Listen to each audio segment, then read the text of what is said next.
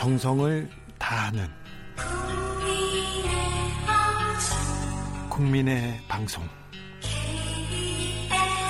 KBS 주진우 라이브. 그냥 그렇다고요.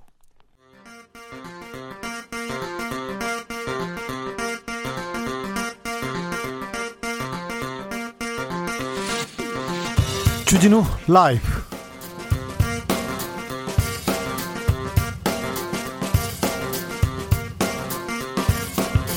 2020년 7월 9일 목요일입니다. 안녕하십니까. 주진우입니다.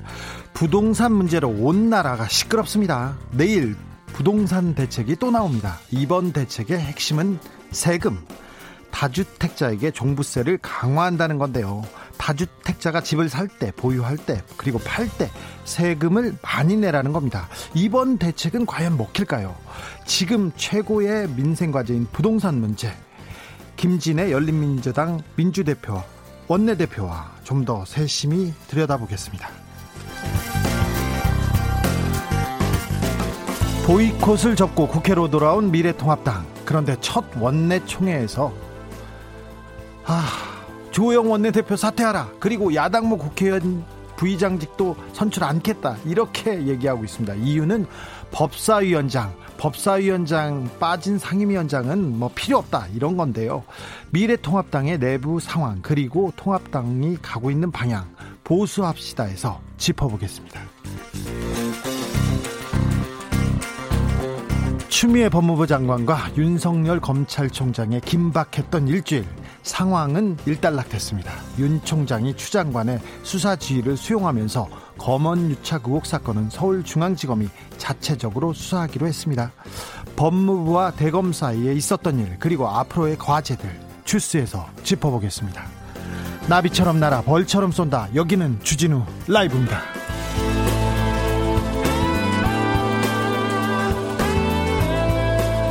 오늘도 자중자애 겸손하고 진정성 있게 여러분과 함께하겠습니다. 주진우 라이브 슬로건 오늘도 저, 도전해 주십시오.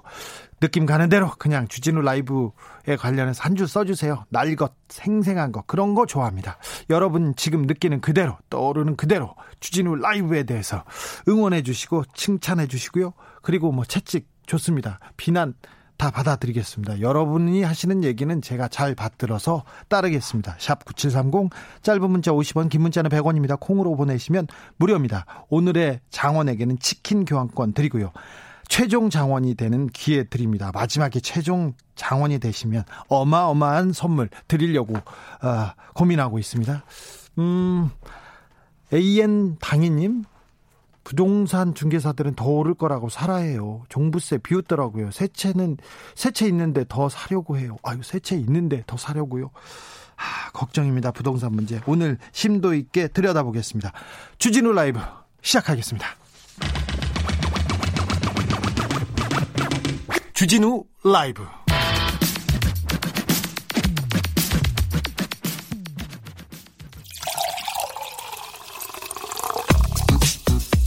진짜 중요한 뉴스만 쭉 뽑아냈습니다. 줄 라이브가 뽑은 오늘의 뉴스 주스.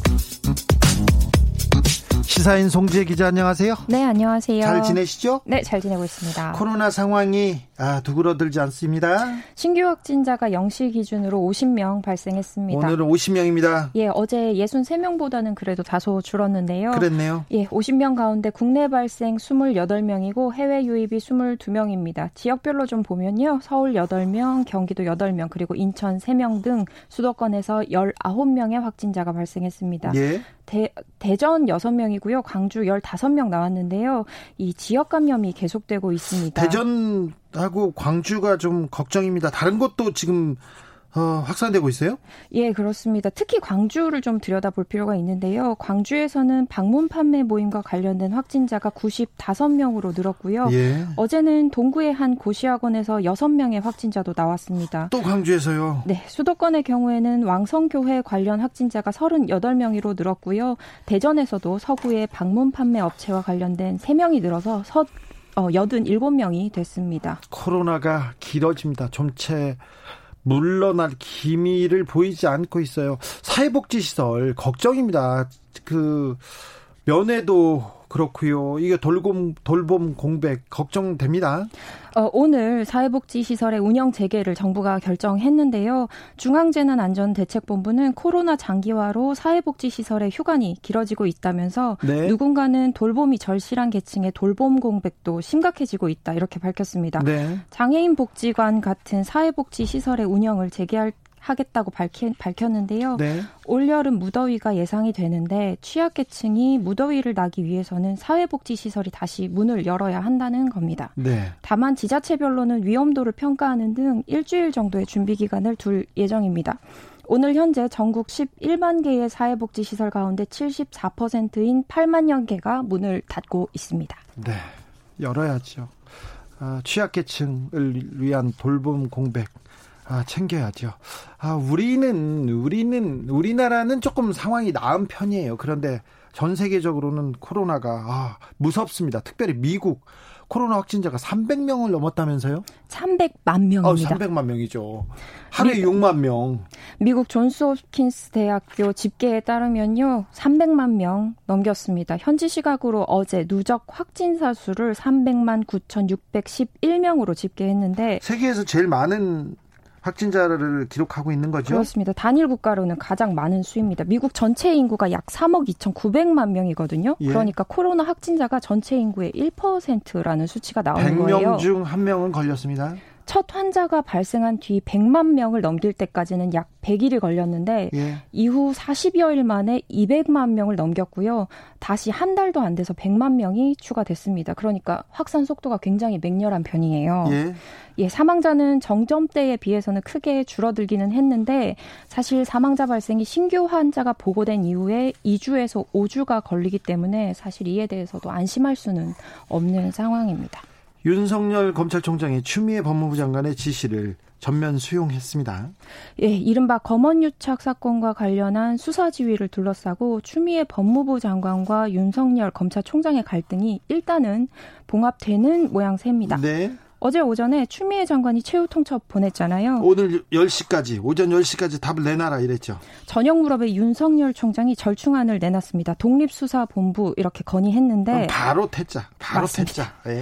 오늘 오전에 대검이 다시 최종 입장을 내놨습니다. 사실상 지위를 수용하겠다 이렇게 입장을 밝혔고요. 예. 법무부도 만시지탄이지만 공정수사를 바라는 국민의 바람에 부합하는 것이라고 답했습니다. 네. 추미애 법무부 장관의 지위에 따라 서울중앙지검이 검언 유착 의혹 사건 자체 수사합니다.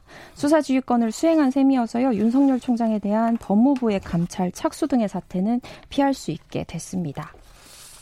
이게 그렇게 어려운 일이었는지 좀 이해가 안 가는 부분이 있습니다. 국민들은 좀, 좀 필요했어요. 음, 이제서라도 국민을 생각하는, 국가를 생각하는 그런 법무부 검찰, 검찰이었으면 합니다. 음, 정부와 민주당이 내일 또 회의를 합니다. 부동산세, 부동산에 대해서 어찌 할 것인지 세금, 세제 대책을 발표하기로 했다죠? 정부와 민주당이 마련한 종부세, 양도세 등 법 개정안을 국회 기획재정위 여당 간사인 고용진 의원이 대표 발의하고요. 다음 주 초까지는 국회에 제출하고 곧바로 야당과 기재위 심사 일정을 협의한다는 계획입니다. 예. 이번 종부세 대책은 지난해 1216 대책에 담긴 종부세법 개정안보다 세율을 더 상향하는 방향으로 알려졌는데요. 네. 현재 다주택자가 조정 대상 지역 내 주택을 양도할 경우에는 2주택자는 10%포인트 그리고 3주택자는 20%의 포인트를 양도세를 중과하는데 이때 적용하는 중과세율을 더 높이는 방안이 논의 중이라고 합니다. 한편 미래통합당에서는 홍준표 의원, 배현진 의원이 종부세를 아예 깎거나 없애자고 이렇게 주장하고 있지 않습니까? 국회에서 또 격돌이 예상됩니다. 이 부동산 대책 에 관해서는 잠시 후훅 인터뷰에서 김진애 열린민주당 원내대표와 다뤄보도록 하겠습니다.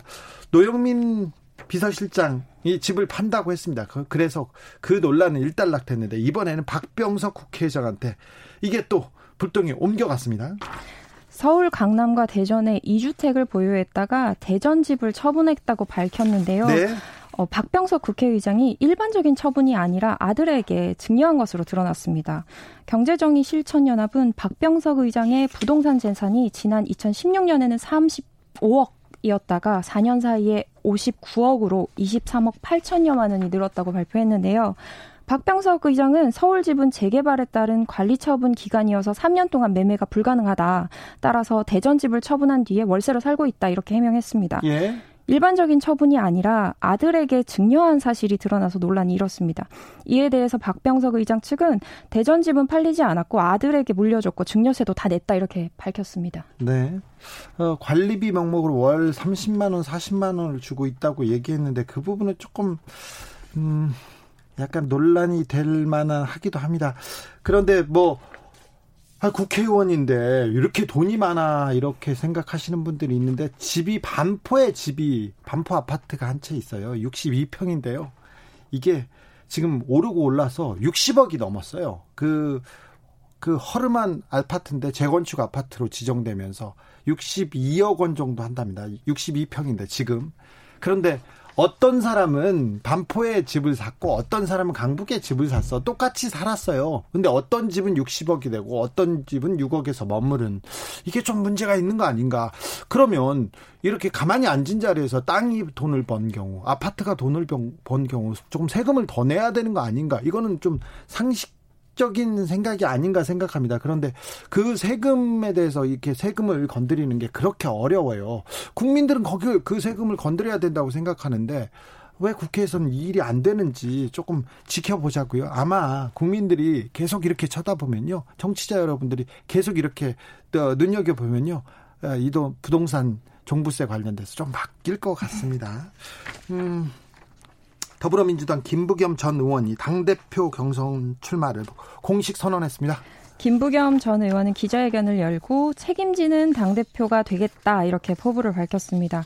이번 전당대회는 대선 전초전도 아니고 영호남 대결도 아닌 2년 임기의 당대표를 뽑는 것이라면서 당대표가 되면 대선에 출마하지 않고 대신 어떤 대선 후보라도 반드시 이기게 하겠다 이렇게 말했습니다. 그런데 대선 전초전도 아니고 영호남 대결도 아니고 그런데 그 아니라고 했는데 자꾸 대결이 그쪽으로 가고 있죠. 예, 당권 경쟁자인 국민의힘 이낙연 의원이 대선 출마 시에는 7개월짜리 당대표에 그칠 거라는 이런 비판을 염두에 둔 발언으로 풀이됩니다.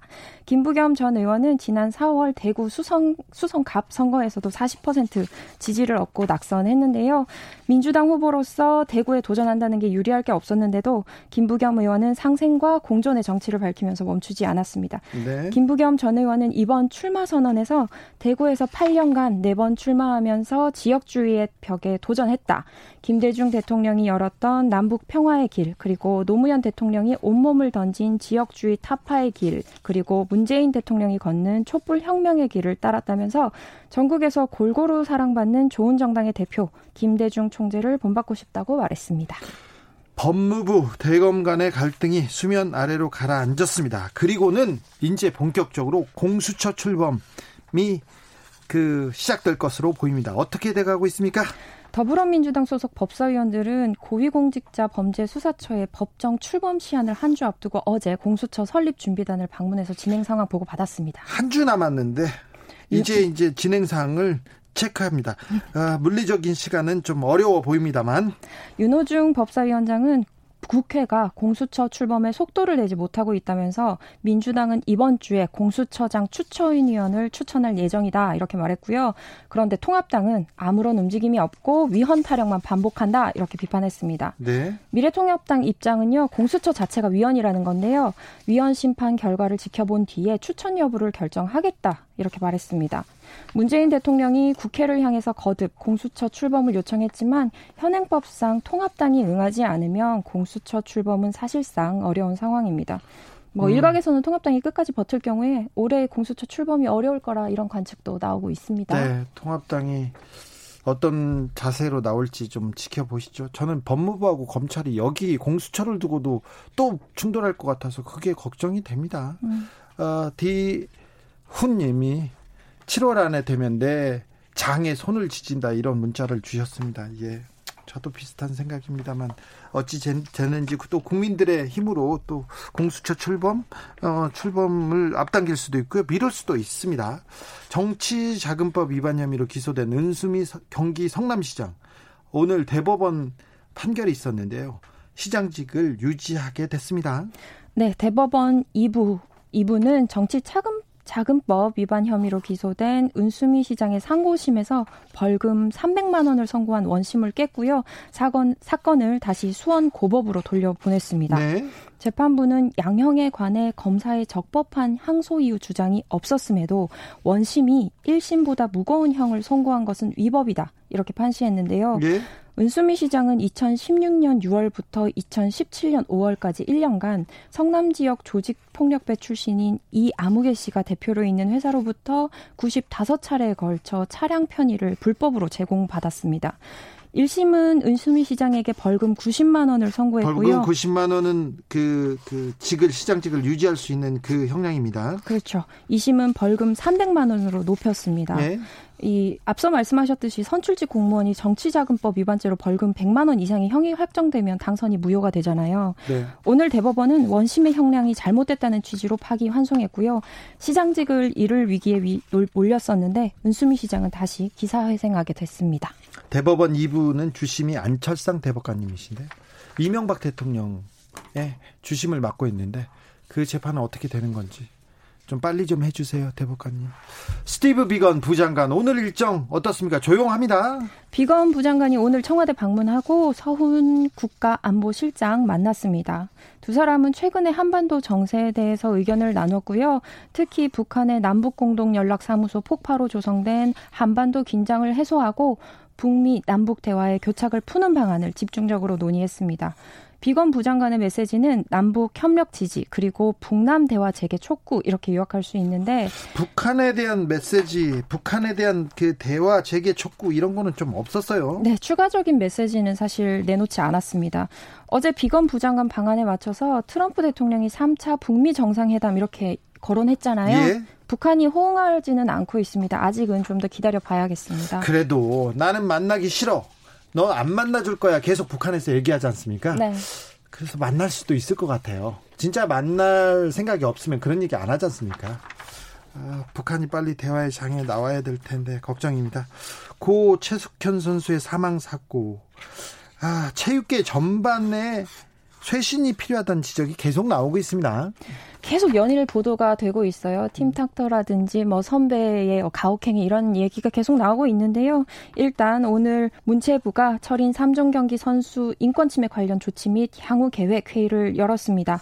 어, 박양우 문체부 장관은 특별조사단을 꾸려서 최숙현 선수의 신고에도 왜 처리가 지연되었는지, 인권보호 시스템은 왜 작동되지 않았는지 조사할 것이라고 밝혔습니다. 사실 문체부는 2014년에 스포츠 4대학 신고센터를 출범시켰어요. 그리고 그 전에도 사건 이 사건 사고가 날 때마다 이런 거 하겠다고 특별조사위원회 이런 거 잘 꾸립니다. 그런데 조금 어, 현실에서는 전혀 그 적용되지 않았던 것 같습니다. 네, 인맥과 학연으로 뒤얽혀 있는 체육계의 특성도 있고요. 또 최숙현 선수는 지방자치단체 실업팀에 소속되어 있어서 관리 감독이 없는 구조에 처해 있었습니다. 팀을 이끌 만한 지도자가 많지 않은 비인기 종목에서는 감독의 입김이 더 셀 수밖에 없고요. 최숙현 선수가 소속됐던 경주 시청팀이 그런 예였습니다. 네. 이번만큼은 약속과 다짐을 실행에 옮길 수 있을지 조금 더 지켜봐야겠습니다. 네. 아, 이 희생이 헛되지 않도록 또 이 구조적인 문제에 대해서도 체육계 전반에 쇄신 그리고 반성 필요한 것 같습니다. 여기까지 듣겠습니다. 주스 송지혜 기자 함께했습니다. 감사합니다. 네, 고맙습니다. 8672님이 돈 많고 집 많은 것이 무슨 문제겠는가? 다만 그들이 가난한 사람들의 고통을 헤아릴 수 있느냐가 문제인 것이다. 그렇습니다. 우리 의원님들 그렇습니다. 의원님들 좀 새겨 들어 주셨으면 합니다. 3597님 아, 주진우 슬로건을 계속 보내고 있는데 주진우를 거꾸로 읽어. 우진주. 우리가 진짜 주인인 방송. 주진우 라이브. 저도 생각 못한 얘기를 이름을 거꾸로 뒤집어 본 거는 저는 잘 몰랐어요. 216님 주라 듣기 전까지는 몰랐다. 주라라고 또 하나만. 혼자 한 판 다 해먹는 시사 먹방. 주진우 라이브 다 해먹는. 제가 먹는 거에는 그렇게 강하지 않습니다. 좀 먹는 거 별로 어 게을러요 먹는 거에. 윤석수님 단 것, 신 것, 쓴 것 가리지 않는다. 비벼 비벼. 시사 비빔 주진우 라이브. 먹는 거 별로 안 좋아한다니까 또 보내셨네. 4516님 일 라이브 저 라이브 다 쓸데없다. 주 라이브가 최고다. 그렇죠. 그렇습니다. 8271님 너도 알고 나도 아는데 뭐가 뭔지 몰랐다는 이야기. 주진우 라이브를 통해 우리가 아는 이야기가 되어봅시다. 점점 철학적이 되어갑니다. 감사합니다. 교통정보센터 다녀오겠습니다. 김민희 씨 여러분이 지금 듣고 계신 방송은?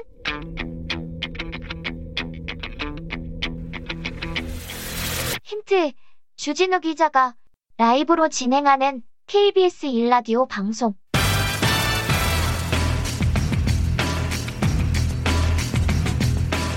정답 보내실 곳은 문자로 샵 9730 짧은 문자 50원 긴 문자 100원 콩으로 보내시면 무료입니다. 여러분의 정답이 청취율 조사의 정답입니다.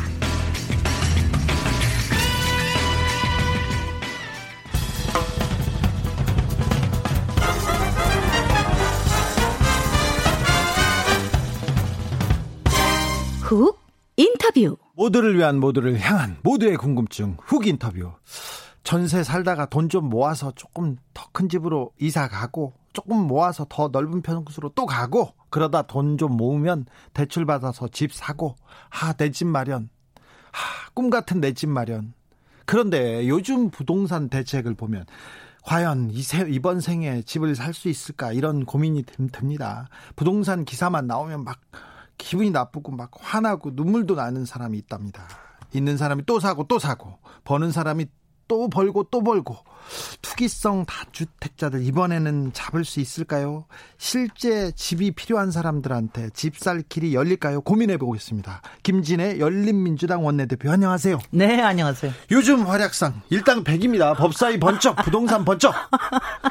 아, 일단 천 원 해도 모자라요. 아, 왜 이렇게 아니 왜 이렇게 제가 가는 데마다 이렇게 뜨거운 거예요. 가는 데마다 이렇게 시끄러워요? 법사위 막 겨우겨우 공부하면서 메꾸고 있었더니 네. 또 부동산 터져 가지고 또 네. 이거 이거 지금 해설하러 다니고 네. 또 이번 주 다음 주에는 또 아마 이제 일하는 국회법하고 네. 그 그왜 있잖아요 공수처 공수처 공수 공수처장 저기 추천위원회 네. 이게 또 운영이 소관인데 제가 또 운영위에 들어가 있거든요. 아 운영위하고 법사위를 네 그러니까 뭐 하든 뭐 하든간에 엄청납니다. 가는 어. 데마다 뜨겁습니다. 글쎄 말이죠. 근데 의원님 목소리가 시끄러워서 더 더 크게 들릴지도 몰라. 내 목소리보다 시끄러운 사람은 더 많습니다. 그래요? 누구요? 네. 나못 봤는데. 아니 저 지금 얘기하는 거 보면 어떻게 저렇게 차분하게 얘기하냐. 아하. 차분하게 저렇게 저렇게 찌르고 이렇게 시원할 수가 있느냐 이런 얘기 많이 듣습니다. 아무튼 김진애 원내대표 목소리가 여기저기서 들립니다. 이번 한 물어보겠습니다. 이번 정부에서 부동산만큼은 확실히 잡겠다고 했는데 대통령이 공언했는데 계속 집값이 올라갑니다. 올라갑니다. 조금 어떻게 봐야 됩니까? 어, 그러니까 저도 사실은 이제 여권에 있는 인물이었기 때문에 뭐 하나하나를 다 이렇게 뭐 비판하고 세부적인 걸 비판하고 그러진 못했어요. 네? 그런데 이제 일단 전체적인 기조는 괜찮았습니다. 네. 아, 근데 다만 그 호언한 거 있잖아요. 부동산 값을 떨어, 떨어질 거다. 앞으로 네. 앞으로 안 오른다. 예. 이런 거 다 그, 런 호언을 해서는 안 됩니다. 근본적으로. 왜냐하면은 그, 그러면 처음부터 처음부터 그런 호언은 해서는 안 돼요. 왜냐하면 네. 장관은 더군다나 이걸 알아야 되는 게 지금 현재 부동산의 가, 가장 큰 문제는 뭐냐면 돈이 많이 풀려 있다는 거예요. 예. 3천 주가 풀려 있고 저금리입니다. 예. 그러니까 누구든지 돈을 빌려가지고 뭔가 하고 싶어해요. 예. 돈 없는 사람들까지 전세 대출 다 끼고 해가지고 집 사고 싶어해요. 네. 안 오를 수가 없어요. 오를 수밖에 없는 구조다. 그러니까 어느 정도는 오를 수밖에 없는 구조다. 네. 그런데 이거를 갖다 떨어뜨리겠다라고 얘기하는 거는 그건 조금 조금 뭐 좀 지나친 호언이었다 이런 생각하고요. 그 다음에 지금 앞에서도 지금 얘기하실 때 이게 내 집 마련, 내 집 마련 그러니까 부동산 값이 올라가니까 문제다 이런 얘기를 하셨는데 문제 인식을요 내 집 마련으로만 보면 안 됩니다. 이거를. 그럼 어떻게 해요? 이렇습니다. 주거라고 하는 거는 네. 제가 이걸 전문가로서 얘기를 할게요. 예. 주거라는 건 일단은 아주 못 사는 사람들은 공공에서 해결을 해줘야 돼요. 공공 임대주택을 그래서 만드는 겁니다. 예. 그다음에 중간에 사는 사람들은 어디를 사든 집을 못, 못 사지만 전세를 살 수 있기 때문에 네. 쫓겨날 걱정 없이 안정되게 살 수 있게끔 하는 주거 안정성이 중요해요. 네. 그리고 자기가 집을 살 수 있는 사람들은 이게 만약하면 웬만큼 힘들어서 집을 샀으니까 뭐 오르는 것도 좋지만 한쪽에서 지나치게 올라서 막 갭 투자하고 투기성으로 하는 사람들이 있잖아요. 이 사람들한테는 조세 정의가 실현이 돼야 되는 겁니다. 네. 이렇게만 되면 되는데 네. 이번 정부에서 제가 이제 얘기를 하자면 자 이제부터 시작합니다. 뭐가 잘못됐어? 이게 변명이자 제가 변명을 해주는 거자 뭐 이런 거긴 한데 일단 지난 3년 동안 20대 국회 안에서 여러 가지 얘기했지만 일단 종부세 올리는 걸 못했어요. 못했죠. 전혀 못했죠. 예. 지난 12월 달에 그거 하는 거 제대로 하기만 했었어도 조금 나았을 거예요. 지금처럼 예. 문제가 되지 않았을 텐데 이거 안 하고 또 4월 총선에서는 여당 의원들도 어 뭐 앞으로 완화도 해줄 수 있어 뭐 이런 식으로 또 선거 때 했잖아요. 폐지를 공약으로 그러니까 이렇게 있어서. 양쪽에 사인을 주니까 어 이거 뭐안 되는 모양이다 이랬던 거고요.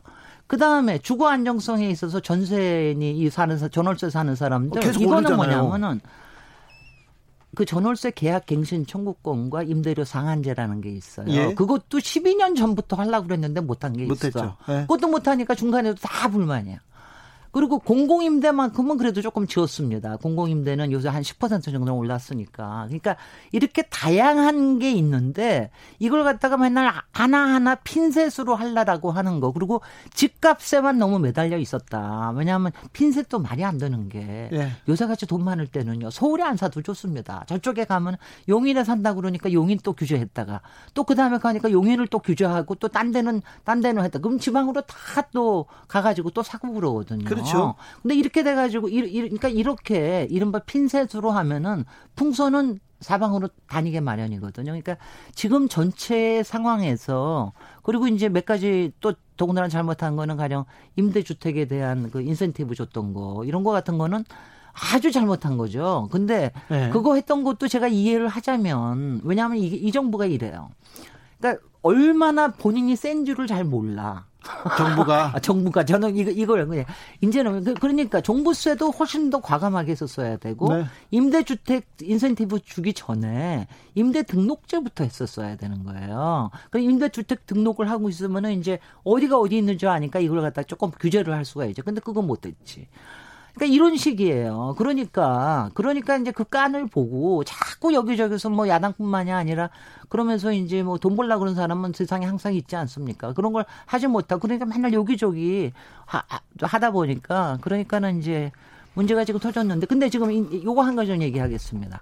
이번에 문제가 터진 게 어, 질문하세요. 너무 아니, 너무 듣고만 있었어. 아니, 너무 얘기를 많이 하니까는 의원님 나오면 일단 들어야 되겠어요. 자 마지막 한마디 얘기하고 네네. 제가 질문할게요. 일단 6월 17일 지금 때문에 네. 지금 굉장히 많이 시끄러워져 있잖아요. 예?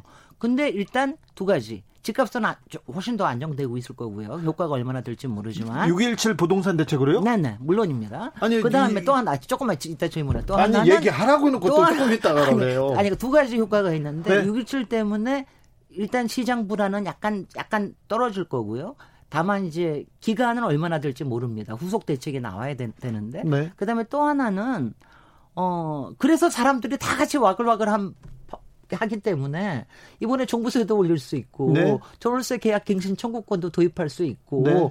다른 목표들을 만들 수 있는 기반이 생겼다는 거는 정책 임원자로서는 상당히 좋은, 좋은 일이라고. 네 네. 근데 6.17 부동산 대책이 네. 나오자마자 네. 지금 아파트값이 오르고 있는 것 같아요. 그래서 민심이 아, 꼭 그렇지 그렇지 않아요? 아, 꼭 그렇지는 않습니다. 전체적으로는 시장 그 분할 저 가격은 조금 떨어졌어요. 그리고 지금 이제 어, 거기 여기서 빠져나가 있는 데 있잖아요. 네. 파주라든가 무슨 김포라든가 일부 조금 데가 어, 접경 지역에 이런 데 같은 때는 또 다시 그쪽으로 몰려가서 그런 부분이 있으나 전체적으로는 시장에 대한 사인은 확실합니다. 왜냐하면 특히 대출 규제 있죠. 예. 거기다가 전세 대출까지 규제가 있잖아요. 거기다가 어, 그 자기가 이, 이 돈을 어디서 마련했느냐. 예. 이것까지 또 다 내게 돼 있기 때문에 이 부분, 그, 거기다가 이번에 이제 이번 6.17 대책의 특징은 뭐냐 하면은 일단은 이제 좀 이렇게 풍선처럼 빠져나가던 거를 조금 잡아보겠다 하는 거 하나 하고 그다음에 이제 여러 가지 대출 규제 가장 효과적인 게 대출 규제이기 때문에 대출 규제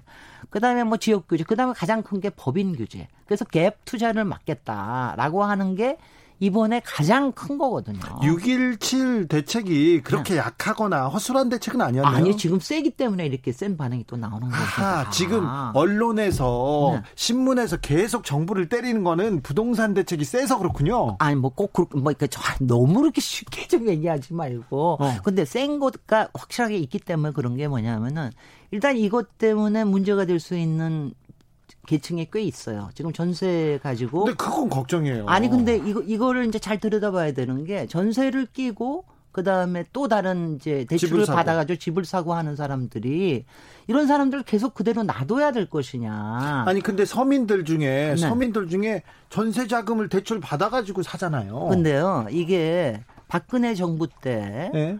어, 굉장히 대출을 완화를 해줬잖아요. 네. 완화를 해줬기 때문에 지금 이게 크게 빚내서 집사라. 네, 빚내서 집사라. 이게 지금 뒤끝에 있는 겁니다. 근데 그게 좋은 현상은 아니거든요. 예. 근본적으로 그러니까 어느 정도는 규제를 해야 돼요. 그리고 지금 다들 그걸 알았어요.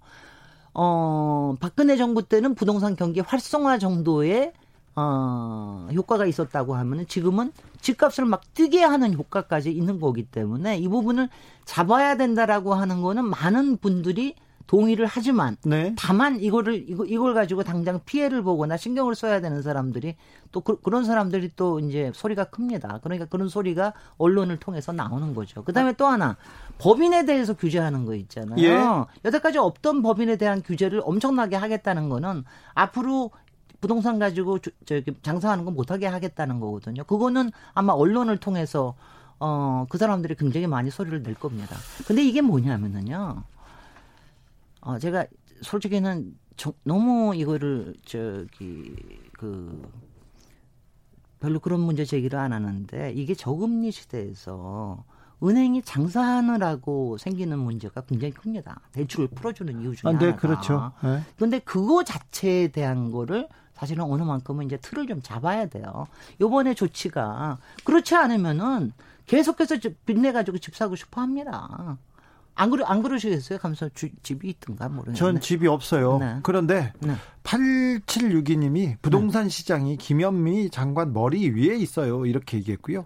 김일심님, 아유 그때 집 샀어야 되는데 샀어야 되는데 이런 사람들 많습니다. 누구도 다 그렇게 생각해요. 지금 아파트가 집이 막 오르고 있거든요. 네. 아니 근데 지금 저거 하는 게 이거 뭐 하여튼 근본적으로 오를 수밖에 없는 구조에 있었기 때문에 그거 하고 그 다음에는 이제 지금 이제 앞으로 지금 이제 앞으로 해야 될 거에 대해서 얘기를 좀 더 저는 더 많이 했으면 좋겠다는 생각이 드는데 네. 너무 많이 올라요. 지금 아니 근데 지금 왜냐하면은 집값을 잡는 게 주택 정책의 목표가 되어서는 안 됩니다. 저는 그렇게 생각합니다. 그러니까 우리 우리 저기에서 그러니까 좀 어느 정도 안정되게 올라야죠. 물론이죠. 그러니까 올라도. 그거는 한쪽에서 어 금융에 관련된 거, 그 다음에 뭐 특히 이제 금융에 관련된 게 굉장히 크고, 그 다음에는 네. 세금으로 수요 관리를 하는 그렇죠. 거 네. 이게 굉장히 필요한데 지금 요번에 그냥 정말 정부가 아떠워라 싶었잖아요. 그러니까 네. 내일 아마도 네. 정부의 부동산 종부세 관련된 어, 대책이 나올 텐데 다주택자 종부세가 상당히 올라갈 상당히 올라갈 겁니다. 근데 네. 이제 어 그거를 또 그것도 하, 저는 왜 이렇게 걱정이 많은지. 네, 천천히 하세요, 천천히. 어? 아니, 걱정이 많은지. 걱정 다 혼자 하지 마시고. 아, 맞아요. 그게 네. 걱정이 많은지. 저도 이제 종부세 강화 방안에 대해서 법안을 냈는데. 네. 그러니까 특히 부동산 정책 같은 게요. 왜냐하면 막 민심이 막 들끓고 그러면은 갑자기 한쪽으로 확 가버려.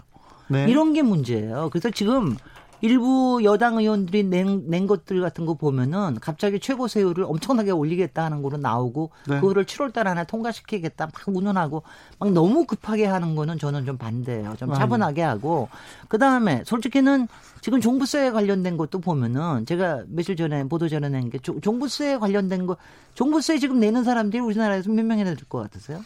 몇 퍼센트 안 되죠? 한 40만 밖에 안 돼요. 40만 명? 예전에 처음 2008년에 시작했을 때 30만 명이 지금 40만 명이야. 네. 거기다가 종부세액은 반토막이야. 아. 그때, 그때가 한 8,800억인데 지금은 4,000, 4, 4,800억 좀. 왜 이렇게 깎으시고요? 왜 이렇게. 아니, 이명박이 다니시지 뭐. 이명박이, 이명박이 하고, 그 다음에 세액공제 해주고, 뭐 등등 해가지고 이렇게 된 이명박 겁니다. 전 대통령. 아니, 그러니까. 아, 죄송합니다. 음. 의원님. 어, 이렇게 예의 바르신지 몰랐네. 네, 저는 예의 받아요. 아, 네.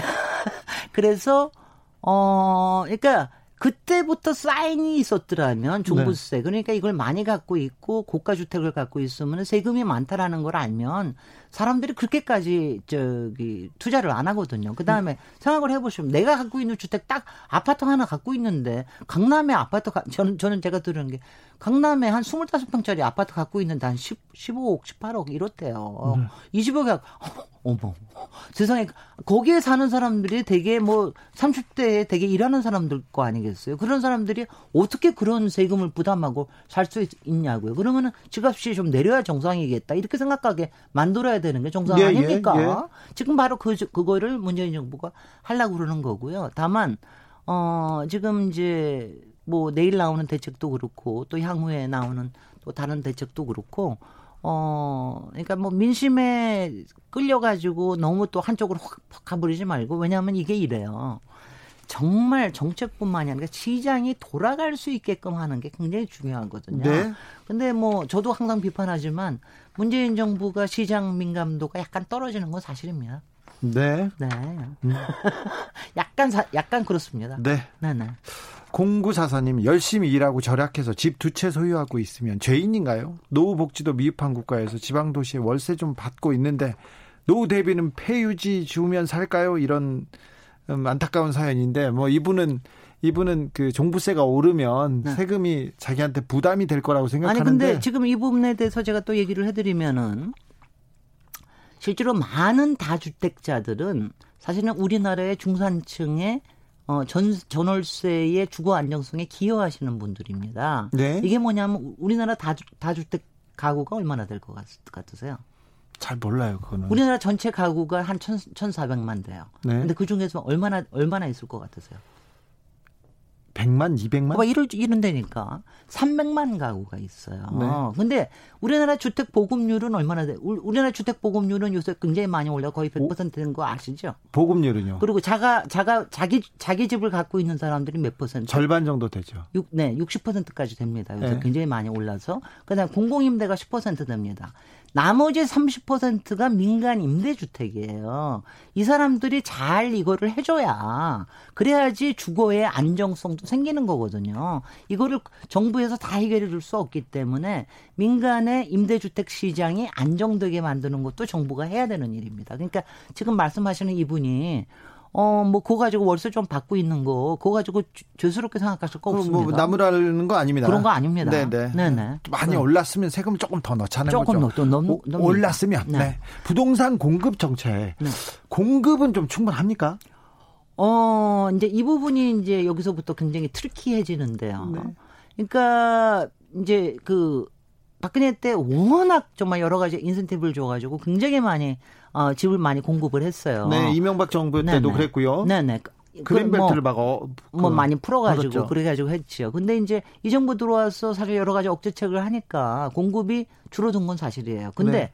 이게 또 이거예요. 왜 그렇게 못했느냐? 지금 이제 솔직히는 신도시 같은 거는 지금 30만 호에 수도권에 17만 호 같은 게 주, 주택 공급 계획이 있어요. 네. 근데 이거는 속성으로 공급이 되지 않거든요. 그렇기 걸리죠. 때문에 몇 년 걸리기 때문에 하는 문제고 속성으로 공급하는 걸 해달라고 그러는 게 바로 재개발 재건축이에요. 예.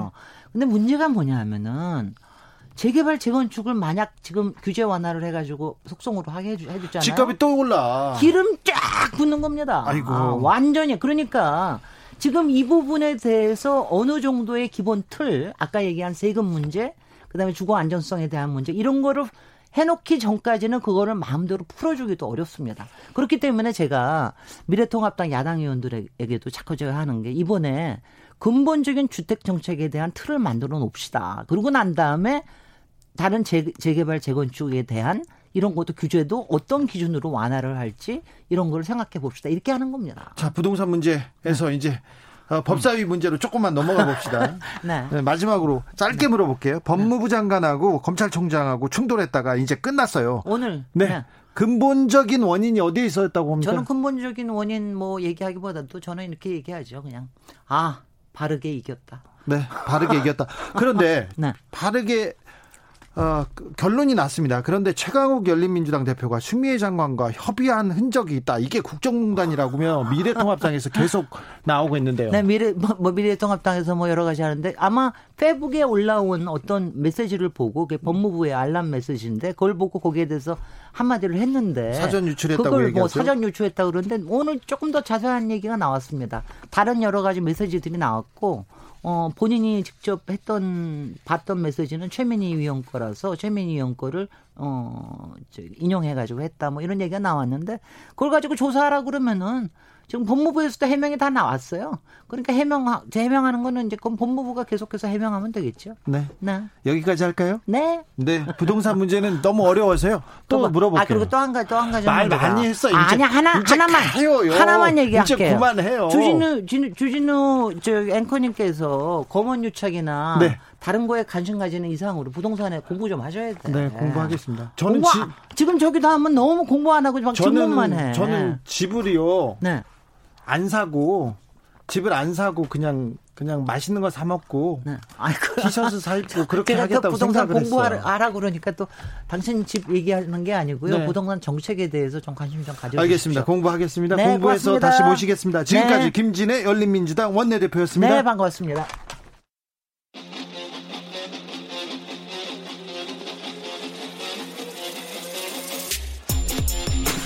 진짜가 나타났다. 악마 기자 주 기자가 전해주는 지옥에서 온 실사. 주진우 라이브.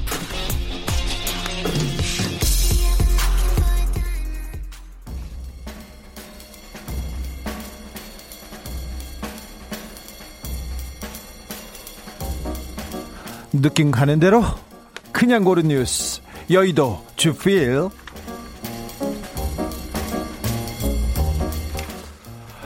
시베리아 폭염 일본 물 폭탄 핑크빙하 뜨거, 뜨거워진 지구의 역습 국민일보 기사입니다 아 지구 온난화로 세계 곳곳에서 기상 이변 일어나고 있습니다 규슈와 도호쿠 지역에 폭우가 하루에 450mm 오고 500mm 왔대요. 그러니까 1년에 올 게 하루 만에 온 거예요. 그래서 최소 57명이 사망했습니다. 시베리아에서는 섭씨 38도를 찍었고요. 어, 동토의 땅에서. 그리고 알프스 산맥 빙하에서 분홍색으로 빙하가 변하는 현상이 발견된답니다. 지구가 열받았어요. 지구를 화나게 하면 안 됩니다. 지구야 미안해. 내가 사과할게.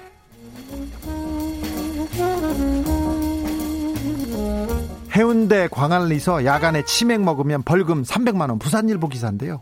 오는 19일부터 야간에 대형 해수욕장에서 술 마시거나 음식을 먹는 행위가 금지됩니다. 21개 대형 해수욕장 부산 해운대 광안리 송도 송정 다대포 강릉 경포대 약산 나, 양양 낙산 속초 21개 대형 해수욕장에서 금지됐습니다. 먹는 거 안 됩니다. 술도 안 됩니다. 이거 감염병 예방법에 따라서 벌금 300만 원 나온다고 합니다. 당분간 어렵습니다. 그러니까 거기 가서 음주, 술, 음식 안 됩니다. 이거 지키셔야 됩니다. 벌금 300만 원. 3개월 만에 머리를 깎았어요. 경향신문 기사인데요. 음, 영국 런던에서 활동하는 로이터 사진 기자가 3개월 동안 그 코로나19로 폐쇄 조치돼서 어, 미용실도 닫고 그래서 머리를 못 잘랐대요. 그래서 이발소나 헤어숍을 찾은 시민들의 모습을 담아놨습니다. 머리를 깎고 손질한 전후의 사진을 붙여놨는데 그 표정이 너무 행복해요. 그래서 한번 찾아보세요. 근데 그러면 아 여러분도 따뜻해질 거예요. 그런데 댓글이 재밌어요. 어 이상하네 머리 하기 전이 다 더 나은데 이런 문자 많고요. 어, 두 명 빼고는 미용실 바꾸세요. 이런 문자도 있었어요. 이런 댓글 많았습니다. 그리고는 저 뒤에 아, 영국은 머리를 참 못하는구나 이런 얘기도 있었습니다. 네.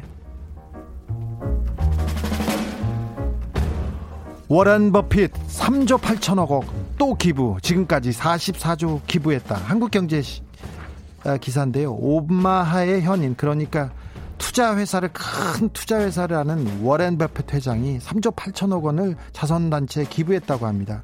버핏은 자신이 죽을 때까지 모든 자신의 재산을 기부하겠다고 공언했는데요. 지금까지 기부한 금액이 44조 원이 넘습니다. 44조 원. 그런데 그 워렌 버핏이 코로나 때문에 코로나 때문에 최근에 60조 원 넘는 손실을 봤어요. 최근에. 그럼에도 불구하고 3조 이상 기부했습니다. 음, 우리나라에서도 저기 재벌 회장님들이 기부하는 경우가 있어요. 근데 언제 기부하냐면 문제 일으키고 사고 치고 나서 법정에 가지 않습니까? 기부하겠다고 발표합니다. 그러면 판사님이 집행유예 땅땅 때리면서 양형 이렇게 깎아줍니다. 근데 기부 약속 안 지킵니다. 안 지켜요. 이 회장님, 정 회장님 지켜보겠습니다. 세계 곳곳에 곳간에 조단위 현금 차곡차곡 코로나19 팬더믹 처방전 아이뉴스 24 기사인데요. 삼성전자가 현금 보유에 현금만 곳간에다가 113조 원 정도 이렇게 재원났다 합니다. 작년에 비해서 11% 늘어났고요. 현대차는 17조 4천억, SK는 14조 6천억, LG는 15조 4천억 원을 곳간에다 현금으로 쌓아놓고 있습니다. 근데 우리나라 사람들이요, 특별히 쓸데없는 걱정하는 사람들이 있는데 특별히 연예인 걱정 많이 합니다. 이분들 잘 사니까 걱정 마세요. 근데 더 심한 게 있는데 재벌 회장님들 돈 걱정해요. 돈 걱정해. 언론에서 걱정해 주는 거는 광고 받으려고 그런데 서민이 왜 재벌 회장 걱정하는지 이해가 안 됩니다. 이해가 안 됩니다. 어, 저는요, 이 부동산 문제도 재벌 문제에서 풀어야 된다고 생각합니다. 그, 전국의 땅 부자들 이렇게 찾아보면요. 아우, 재벌에서 너무 많이 땅을 가지고 있어요. 재벌 대기업이 96년에는요, 25조 원어치 땅을 가지고 있었는데, 2017년에는 1013조 원입니다. 1013조 원어치 땅을 가지고 있습니다. 그 전에 비해서 15배 땅을 샀어요. 20년 동안. 그러니까 매년 두 배씩 더 샀다고도 생각하는데 이분들이 사업하려고만 산 게 아니라 비업무용 토지도 어마어마합니다. 2017년에 1013조였으면 지금 어림 잡아도 1500조? 땅이 그리고 비업무용 토지가 일개 기업당 38조, 40조씩 가지고 있는 사람들만 여기 조금 풀어서 여기 조금 풀어서 그 국민들한테 나누고 아니요 주라는 게 아닙니다. 팔아서 건물 짓고 그러면 집값 떨어질 거예요. 여기에서 조금 시작하는 그 전환도 생각하는데 저는 제 집 사는 거에도 관심은 없는데 재벌들 땅 사는 거는 조금 이거는 땅으로 부동산으로 돈 버는 건 문제가 있지 않나 하는 생각을 합니다. 제 생각입니다. 세월호 보고 시간 조작 김기춘 2심도 집행 유예 연합뉴스 기사입니다. 세월호 사고 났을 때 대통령에게 보고한 시간 그리고 보고한 내용 이런 거를 거짓말 했지 않습니까? 김기춘 비서실장 그리고 김장수 김관진 전 국가안보실장 모두 기소됐는데요. 김장수 김관진은 무죄. 그 다음에 2심에서 김기춘은 집행유예를 받았습니다. 아니 우리 아이들이 울부짖는 그 시각이었어요. 세월호가 뒤집혀서 구조 않았던 그 시각이었어요. 청와대는 은폐하려고 조작했던 그 시각이었어요. 근데 아무도 처벌받지 않았습니다. 처벌하지 못했습니다. 집행유예 아무것도 아닙니다. 김기춘 집에 갔습니다. 아무것도 없이.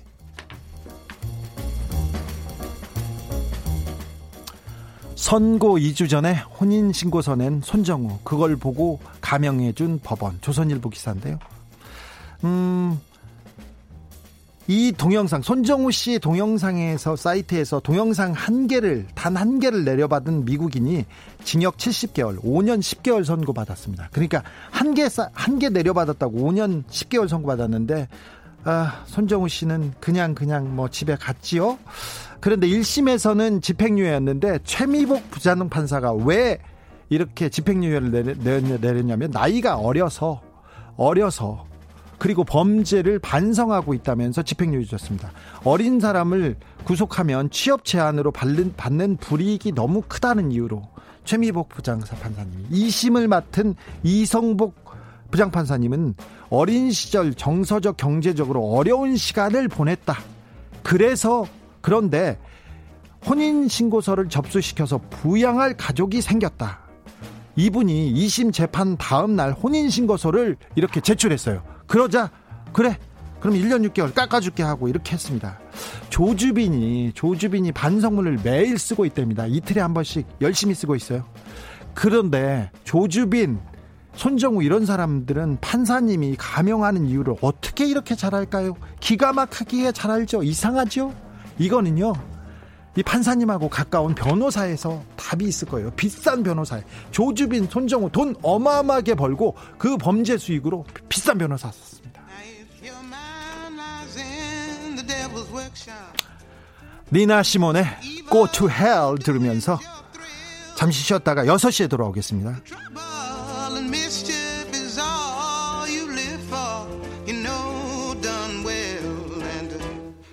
you.